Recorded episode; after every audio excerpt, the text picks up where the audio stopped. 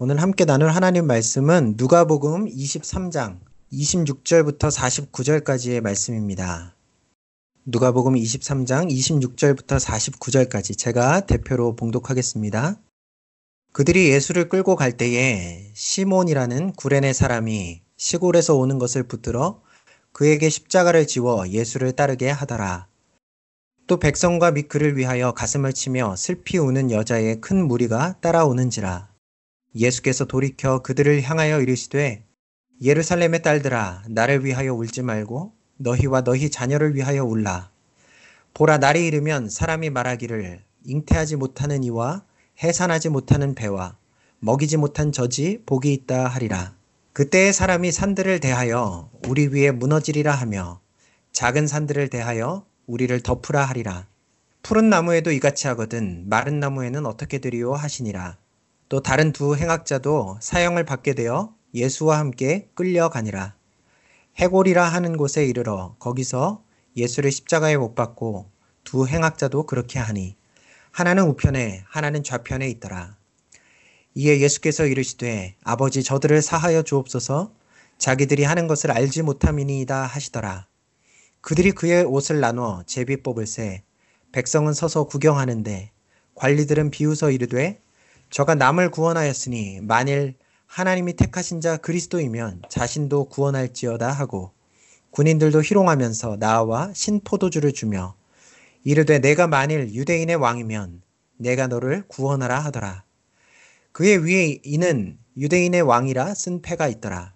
달린 행악자 중 하나는 비방하여 이르되 내가 그리스도가 아니냐 너와 우리를 구원하라 하되 하나는 그 사람을 꾸짖어 이르되 내가 동일한 정죄를 받고서도 하나님을 두려워하지 아니하느냐.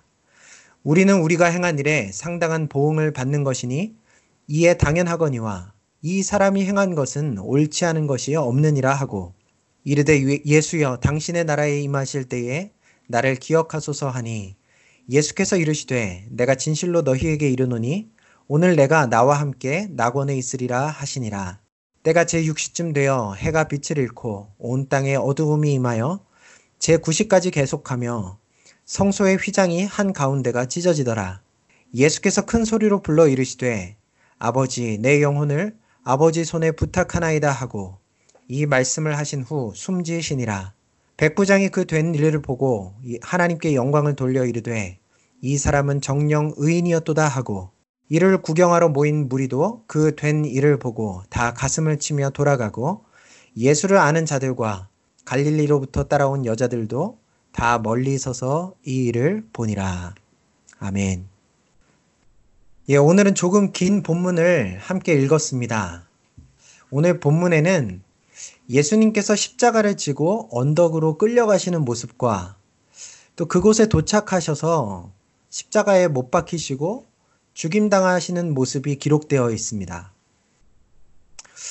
그런데 오늘 본문을 보면 이 모든 과정이 진행되는 가운데 여러 사람들이 등장하고 있다는 것을 알 수 있습니다.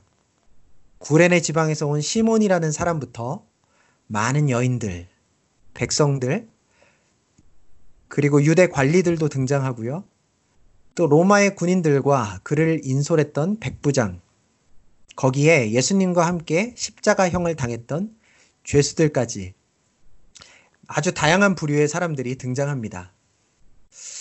예수님의 십자가 죽음은 그 자체가 매우 중요한 사건인 것 같은데 이상하게도 누가복음에서 뿐만 아니라 다른 복음서들도 다 십자가에서 죽임 당하시는 당사자 바로 예수님의 말과 행동 그리고 그분의 모습보다는 그 죽음의 과정 곁에 등장하는 여러 인물들의 말이나 행동, 그리고 예수님께 대한 그들의 반응을 기록하는데 더 많은 지면을 할애하고 있습니다.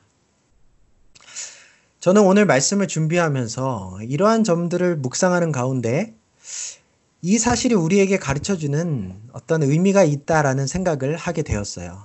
그것은 예수님의 십자가 사건 자체도 굉장히 중요하지만 어, 그 어쩌면 그것보다 더 중요한 것이 바로 예수님의 십자가 죽음에 대한 우리 한 사람 한 사람의 관점과 반응일 수 있겠구나 하는 점이었습니다. 그런 관점에서 오늘 저는 어, 예수님의 죽음 이야기에 등장하는 여러 사람들의 말과 행동, 그리고 그들의 태도와 반응들을 살펴보면서 십자가 앞에서 우리가 가져야 할 올바른 태도와 반응에 대해서 여러분들과 함께 고민해 보려고 합니다. 먼저 본문에 등장하는 여러 부류의 인물들 가운데는 십자가에 달리신 예수님을 정죄하거나 조롱하고 모욕했던 사람들이 있었습니다. 먼저 유대의 관원들이 여기에 속했지요. 여러분들도 이제는 많이 이해하시겠지만 그들은 정치적인 이유와 종교적인 이유들로 이전부터 예수님을 거부했고 또 그분을 대적했습니다. 대제사장이 장악한 성전 상권을 뒤엎고 또 율법 학자들의 성경 해석을 따르지 않거나 정면으로 비판하는 등 어, 그들의 존재 기반을 뒤흔들고 있는 예수님을 그들은 순순히 그리스도로 인정하고 따를 수가 없었던 것이지요. 결국 그들은 예수님을 죽이기로 모의했고 그들의 계획은 매우 성공적으로 진행되어 마침내 로마 법정으로부터 예수님에게 십자가형이 선고되었습니다. 예수님께서 십자가에 못 박혀 달리시자 그들은 예수님을 향하여 뭐라고 말합니까? 우리 35절을 보니까요. 관리들은 비웃어 이르되 저가 남을 구원하였으니 만일 하나님이 택하신 자 그리스도이면 자신도 구원할지니라. 네, 그들은 십자가에 달린 예수님을 향하여 이렇게 말하며 비웃습니다. 그들이 예수님을 비웃는 이유는요. 유대 율법의 관점에서 보면 십자가형으로 죽는 것이 매우 저주스럽고 수치스러운 일이었기 때문입니다. 신명기 21장에 보면 죽을 죄를 범한 사람을 돌로 쳐서 죽인 후에 다른 사람들에게 경각심을 주게 하려는 목적으로 그 시신을 나무 위에 매다는 경우에 관한 그런 내용이 나오는데요. 그때 모세는 그렇게 나무에 달린 자들은 하나님께 저주를 받은 자라고 말합니다. 이 구절에 비추어 보면 십자가, 즉, 나무에 달려 죽임 당하시는 예수님은 죽임 당해야 마땅한 죄인이자 동시에 하나님께로부터도 저주를 받은 그런 버림받은 존재가 되어 버리는 것이죠. 따라서 예수님께서 십자가 위에서 죽으신 것 자체가 예수님을 거부하고 어, 그분을 죽음으로 내몬 이 사람들에게 있어서는 일종의 정당성을 부여해 줄 수 있는 어, 그러한 사건이었다는 말입니다.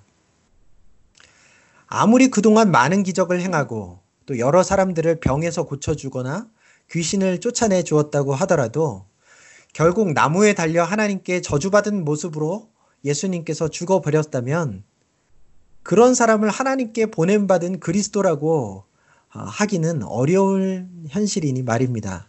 이것이 바로 예수님을 향한 유대 지도자들의 비웃음 속에 담긴 음흉한 속내였습니다. 그들은 앞으로 십자가에 죽임 당하신 예수님을 가리키며 예수님은 그저 사형받아 마땅할 죄인일 뿐이었다고 하나님께로부터도 버림받은 저주받은 인물일 뿐이었다고 말할 심산이었던 것이죠.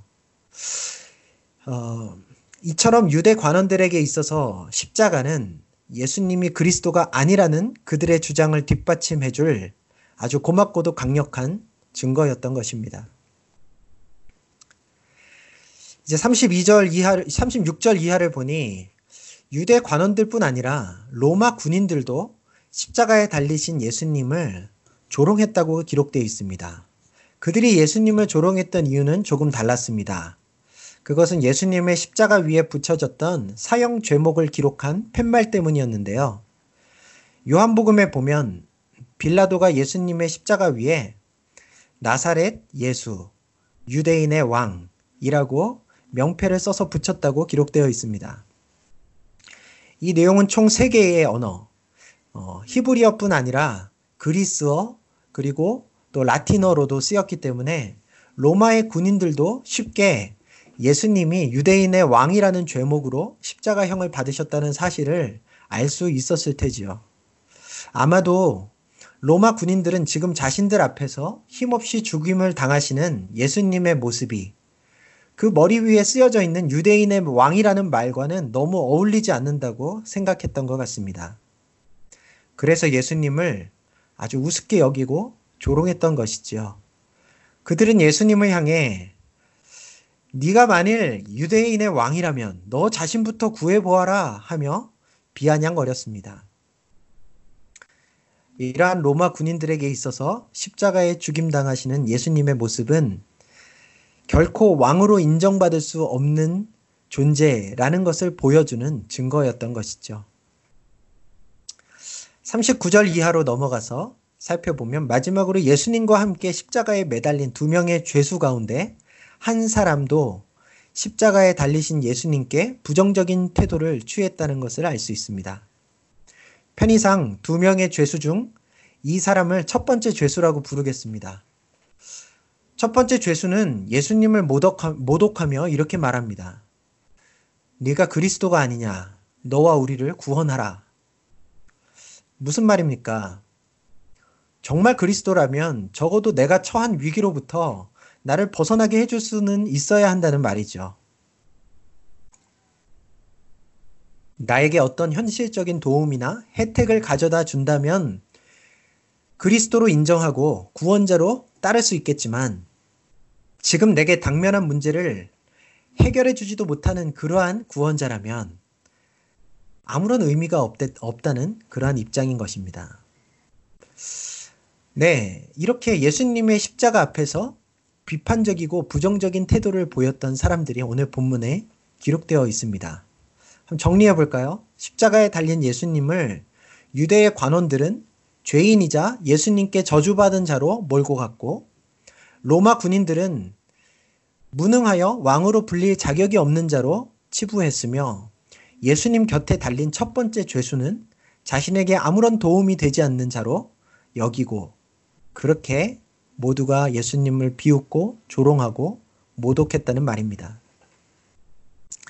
하지만 반면에 오늘 본문에는 십자가에 달리신 예수님을 향해 긍정적인 태도와 반응을 보인 사람들도 있습니다. 먼저 예수님과 함께 십자가에 달린 죄인 중 두 번째 죄수는 예수님을 모독한 첫 번째 죄수를 꾸짖으며 이렇게 말하죠. 40절입니다. 내가 동일한 정죄를 받고서도 하나님을 두려워하지 아니하느냐? 우리는 우리가 행한 일에 상당한 보응을 받는 것이니 이에 당연하거니와 이 사람이 행한 것은 옳지 않은 것이 없느니라. 그는 예수님께서 아무런 죄도 짓지 않으신 의로운 분이시라는 사실을 강조합니다. 유대의 지도자들은 십자가에 달린 것 자체가 하나님께 저주받고 죽임당할 만한 죄를 저지른 증거라고 몰아갔지만 이 두 번째 죄수는 예수님께서 아무런 죄가 없음에도 십자가에 달리셨다는 사실을 바로 알고 있었던 것이죠. 더 나아가 42절에서 그는 예수여, 당신의 나라에 임하실 때에 나를 기억하소서라고 말합니다. 여러분 이것은요 정말 대단한 의미가 담긴 말입니다. 두 사람 모두 현재 십자가 위에서 죽어가고 있는 상태이기 때문에 그러니까 두 번째 제수와 예수님 말이죠. 그가 지금 말하고 있는 어, 당신의 나라라는 것은 결국 마지막 때에 임할 하나님의 나라를 가리키는 것으로밖에 볼 수가 없습니다. 그러니까 이 두 번째 죄수는 지금 십자가 위에서 비참하게 죽어가고 있는 예수님을 하나님 나라의 왕으로 믿고 있는 거예요. 그분께 자신의 죽음 이후를 맡기고 있는 것입니다. 이 사형수에게 있어서 십자가에 달리신 예수님은 죄인들을 하나님의 나라로 이끄실 수 있는 권세와 자비를 지니신 하나님 나라의 왕이실 뿐 아니라 참된 그리스도였던 것입니다. 예수님께서는 그런 그에게 낙원을 약속하시지요. 누가는 이 두 번째 죄수의 고백이 올바른 고백이었다는 사실을 보여주기 위해 바로 뒤에 성소의 휘장 한가운데가 찢어진 사건을 언급합니다. 여러분, 성소의 휘장이 무엇을 상징하는지 아십니까? 어, 휘장은 죄로 인해 하나님과 단절되어 영원한 생명을 잃어버린 인류의 비참한 상태를 상징적으로 보여주는 성전의 구조물입니다. 대제사장만 어, 하나님께 허락을 받아 1년에 단 한 번 그 성소의 휘장을 가로질러 하나님의 법궤가 있는 곳, 하나님의 임재의 상, 장소인 지성소로 들어갈 수 있었습니다. 그 외에는 어느 누구도 휘장 안으로 들어가 하나님의 임재를 마주하면 죽임을 면할 수 없었습니다. 그런 휘장이 예수님의 사건, 십자가 사건으로 인해 찢어졌다는 말이에요. 마태복음은 이때 휘장이 위쪽으로부터 위에서부터 아래 방향으로 완전히 둘러 찢어졌다고 좀 더 구체적으로 알려줍니다. 위에서 아래로 찢어졌다는 것은 하나님께서 행하신 일이라는 뜻입니다. 결국 휘장이 찢어진 사실을 통해 우리는 예수님께서 이 땅에 그리스도로 오셔서 십자가에 비참하게 죽으시면서까지 이루시고자 하셨던 그 일이 바로 죄로 인해 단절된 인류를 하나님과의 관계, 어, 회복된 관계로 이끄시려는 일이었으며, 어, 죄 없는 그분이 십자가에 달려 저주스런 죽음을 대신 당하시는 그러한 방법으로 그 목적이 성취되었다는 사실을 알 수 있는 것이죠. 그러니 십자가에 달리신 예수님을 하나님 나라의 왕이요, 참 그리스도, 구원자로 인정하고 범죄한 자신의 운명을 그분께 부탁드리는 이 두 번째 죄수의 고백과 반응은 참으로 올바른 것이었다고 할 수 있습니다.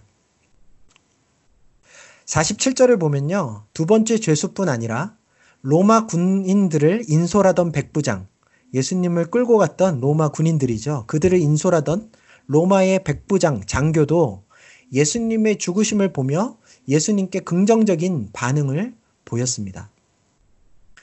그는 예수님이 참으로 의인이었다고 인정합니다. 뿐만 아니라 그는 의인으로서 죽임당하신 예수님 안에서 하나님의 영광을 발견하게 돼요. 마태복음과 마가복음의 기록에 따르면 이 백부장은 예수님이 진실로 하나님의 아들이었다라고 고백했습니다. 십자가에 달리신 예수님의 모습을 지켜보며 하나님의 아들의 의로운 죽음 안에 숨겨진 하나님의 영광스러운 계획들을 깨닫게 된 것이죠.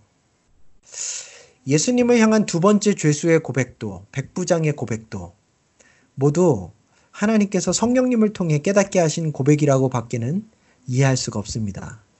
그렇지 않고서 어떻게 갑자기 예수님을 만나게 된 극악한 죄인이 또 유대인도 아닌 그저 예수님의 사형을 집행하던 한 이방인 장교가 예수님을 향해 이처럼 올바른 이해와 고백을 할 수 있었겠느냐 말입니다.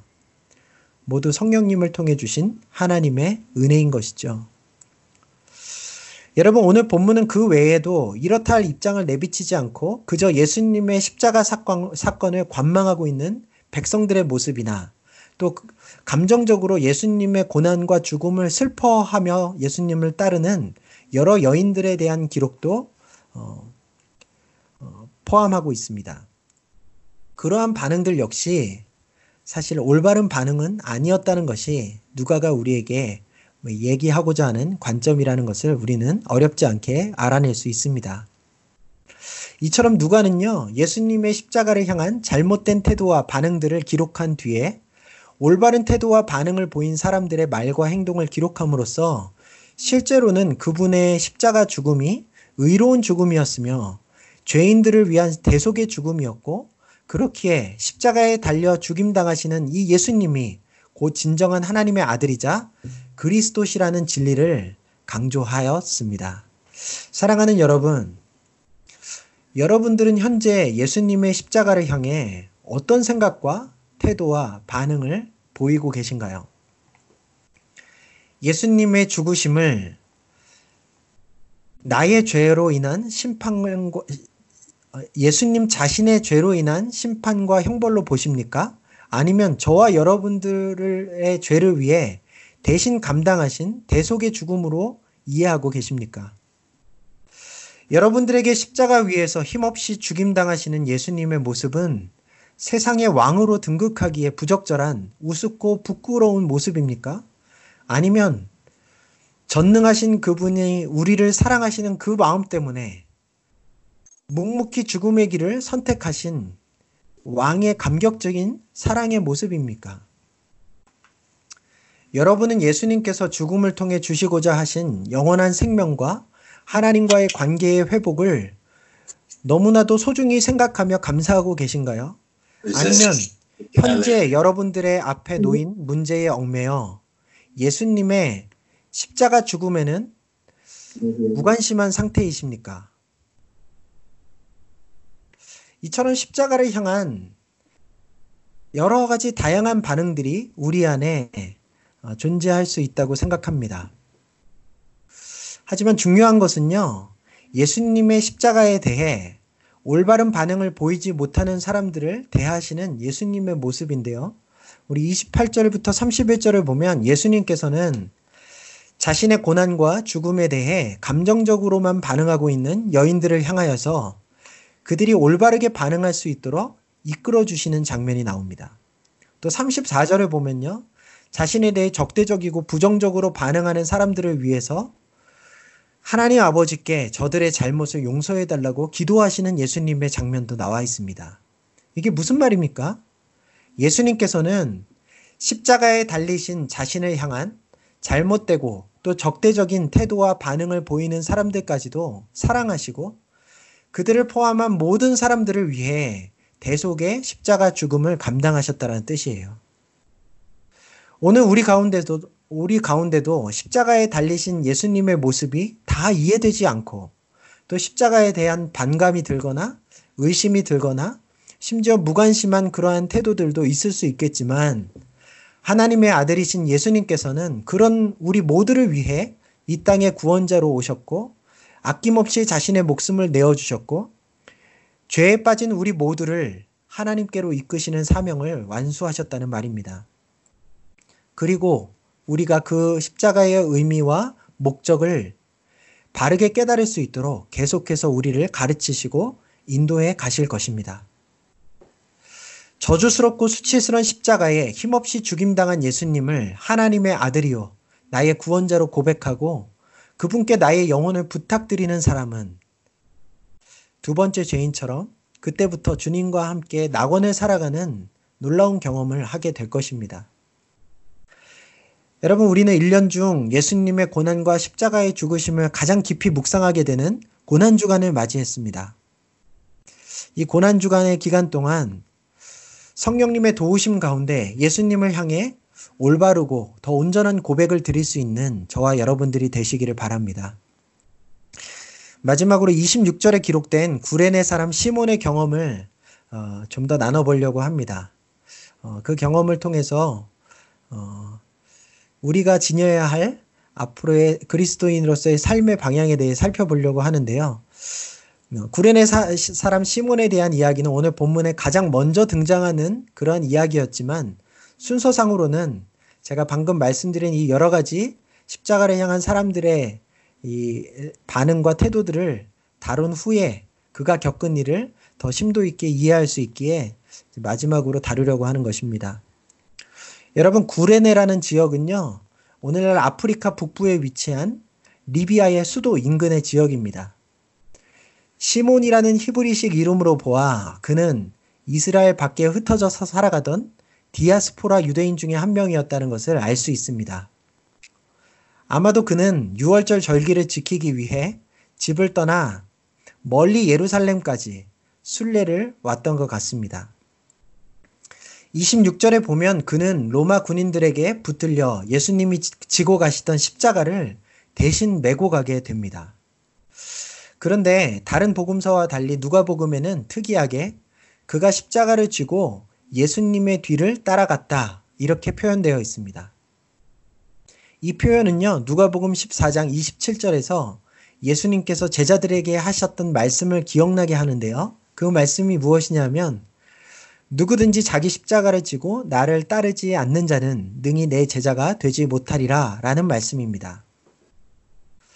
그러니까 누가는 의도적으로 자기도 모르게 갑작스럽게 예수님의 십자가를 지게 된 이 구레네를 예수님의 참된 제자의 길을 걸어가게 된 인물로 소개하고 있는 것이죠.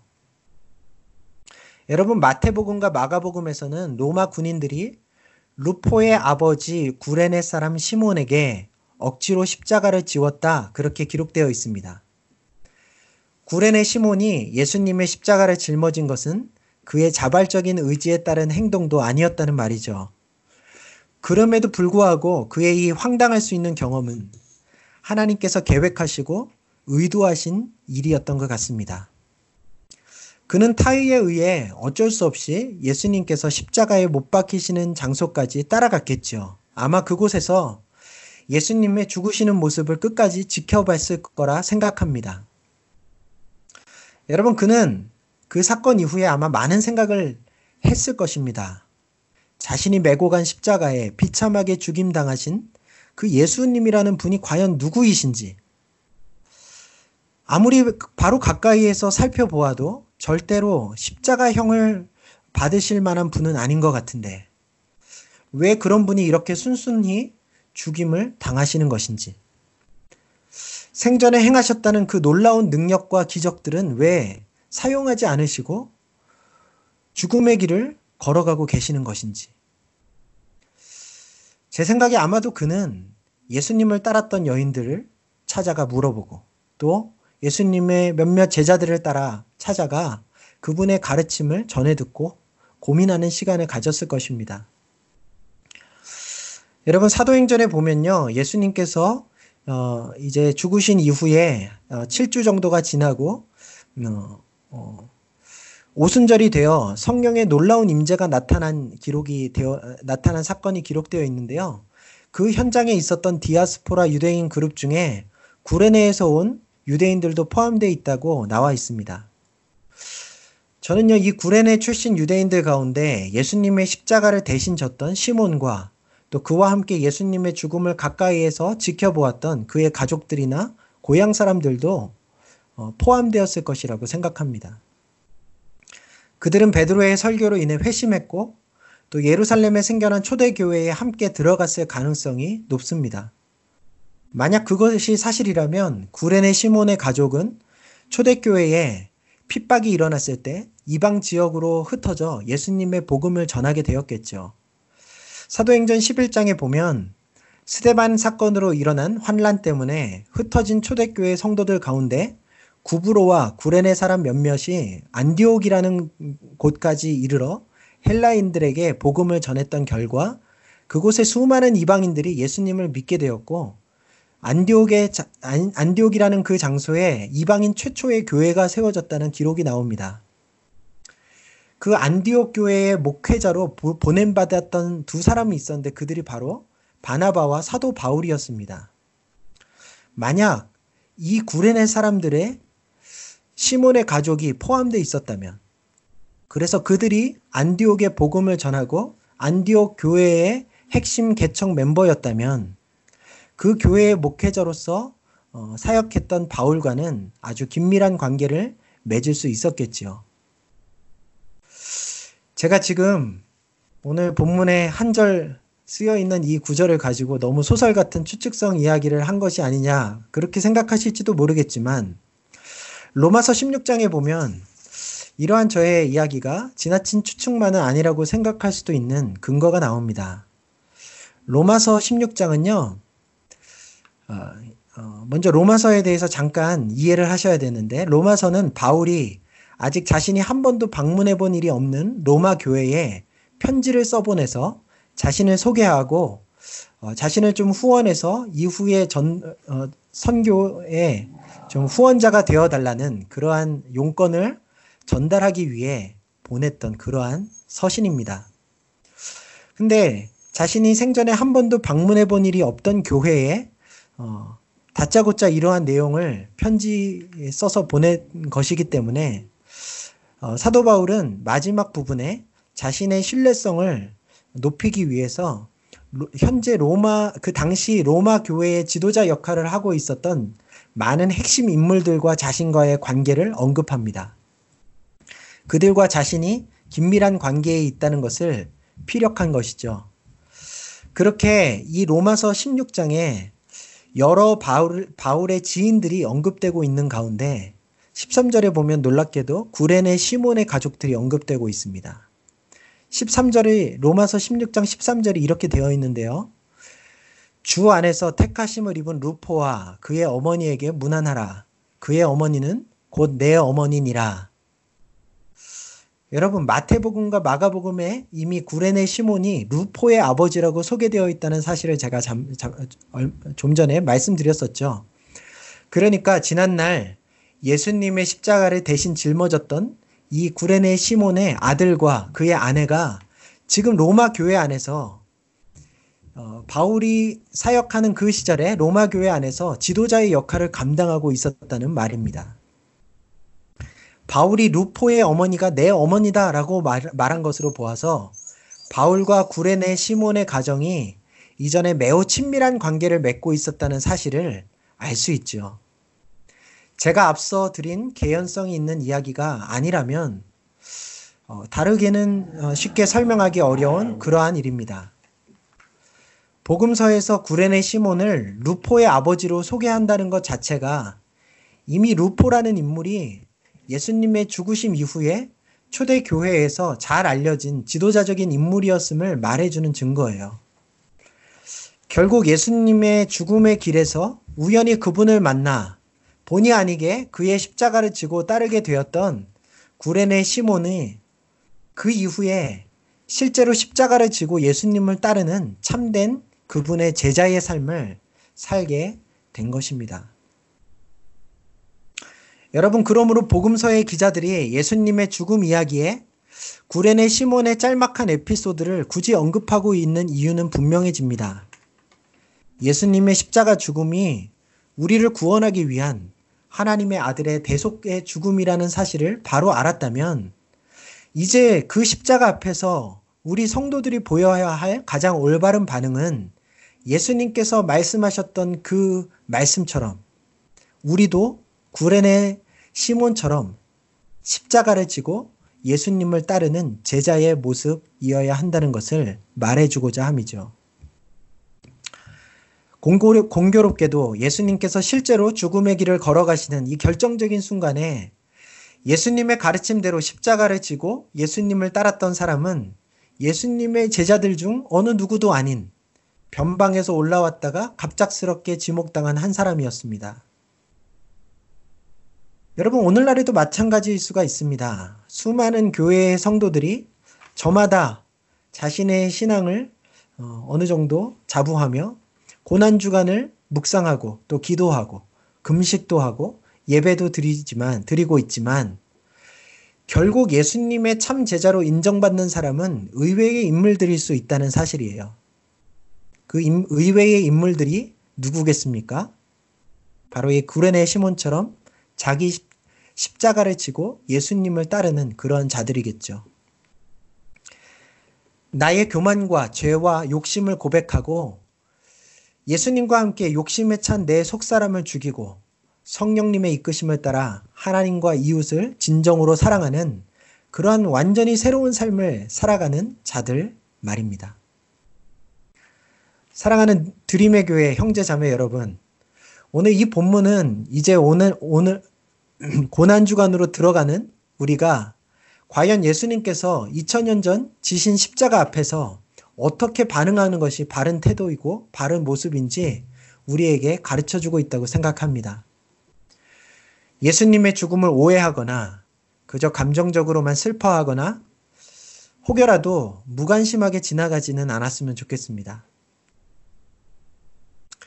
그분의 죽으심이 하나님의 구원의 뜻을 이루기 위한 그리스도다운 또 온 땅의 왕다운 행보였음을 어, 올바르게 이해하시고 깊이 묵상하는 가운데 믿음과 찬양과 감사의 고백을 드리실 수 있기를 바랍니다.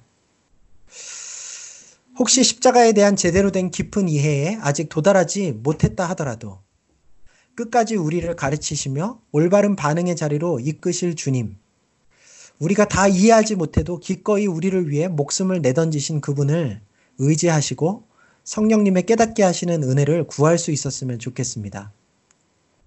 무엇보다도 십자가 앞에서 주님이 우리에게 요구하시는 것은 우리의 십자가를 메고 예수님이 가신 그 길을 따라가는 것임을 깨닫고 예수님의 진정한 제자가 되기 위하여 내 교만과 욕심을 십자가에 못 박고 주님의 말씀과 성령의 인도하심을 따라 살기로 결심하실 수 있기를 바랍니다. 갈라디아서 5장 24절에서 바울은 이렇게 말합니다.